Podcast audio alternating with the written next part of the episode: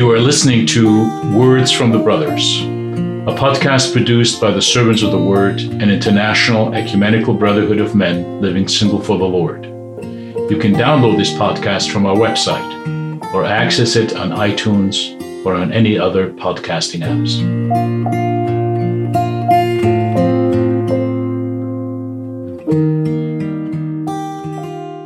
From Philippians 1, verses 9 to 10. And it is my prayer that your love may abound more and more with knowledge and all discernment, so that you may approve what is excellent, and so be pure and blameless for the day of Christ. I'm reminded today of our good brother Paul. When we were in formation, he was working on memorizing scripture. And passages like this were his favorite kind to spend time on lists. I sometimes think he liked these passages because it was a tocayo of his who wrote them, his namesake if you missed out on the Spanish.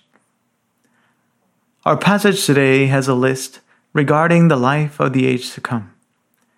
It is actually a prayer that expresses how we ought to live that life here and now. The reign of God is here, and therefore we can and should live as His people. And Paul, in these short verses, lays out what that entails. Let's try to expand it a bit further. The first and foremost quality of the life of the age to come is surely love. And we can be reassured of this by how he described his growth. Love is a good thing of which there is no satiety.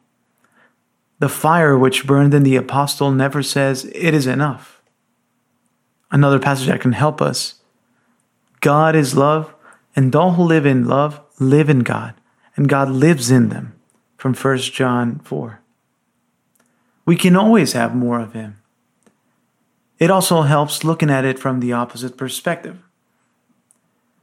Let's say that we, because we are destined to life with God, a small measure of love cannot satisfy us.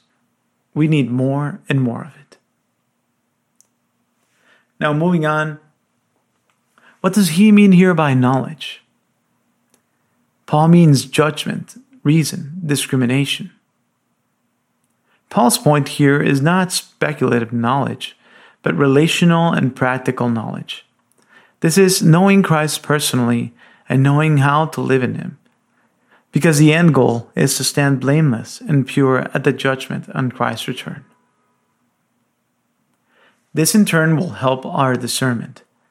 Christian love is not blind, but discriminating.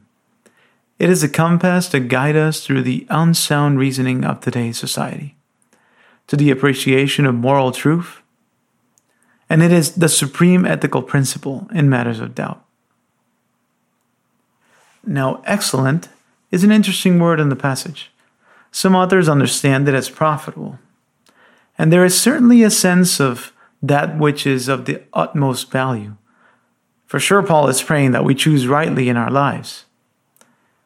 But additionally, in doing my research, the Greek word Paul uses here means to bear through.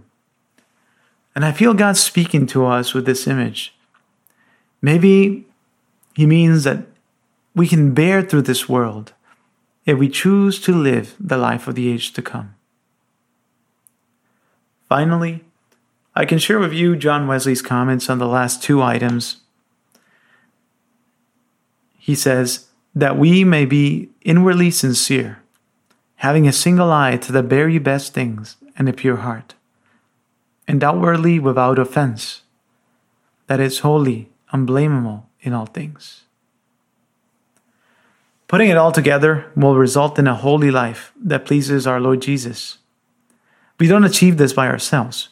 Rather, it is begun by God and had its fullness only through our union with Him.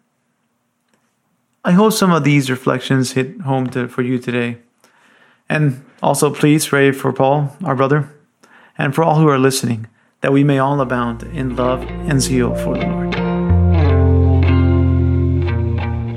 Words from the Brothers was produced by the Servants of the Word, a brotherhood of celibate men that is part of the Sword of the Spirit, an international ecumenical network of covenant communities.